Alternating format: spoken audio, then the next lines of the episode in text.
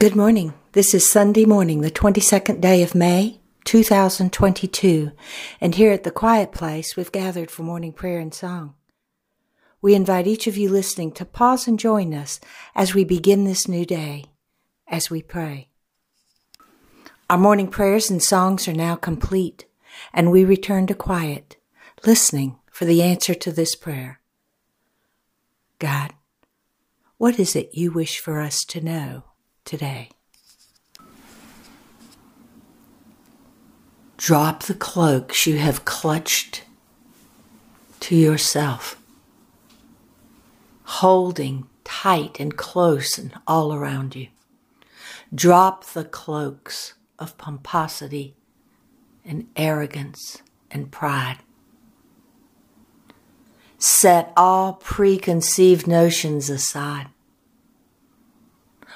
Release the teachings you have learned at the feet of those who were telling you the information of the world created by man.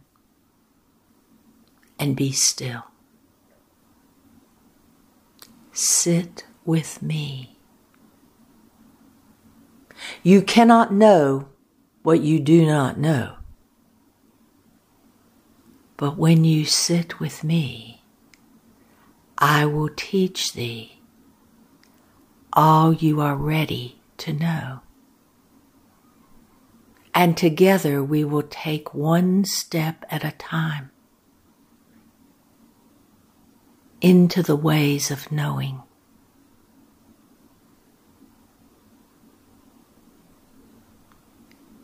And when it is done, each step at a time, your final step will be home. You will have walked through the passageways of knowing and entered the dimension of perfection you call heaven, ready to know more and more and more. These things I wish to share with you are not found in the smartest, most intelligent people, noteworthy books. Nowhere you go will give you what I will give you,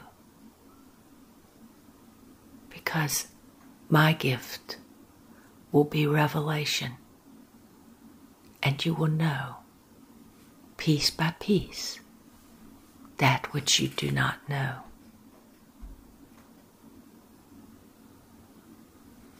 And the Holy Spirit says,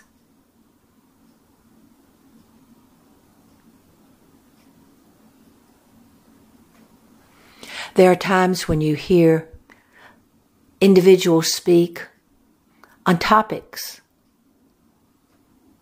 in which they are well versed. They know the facts, they know the figures. But then there will come a time when you hear words uttered by another human being, and your heart will receive the message, and you will know these words spoken did not come from books or teachers or institutions of learning, or even life experience. The words you have just heard uttered were revelation from God.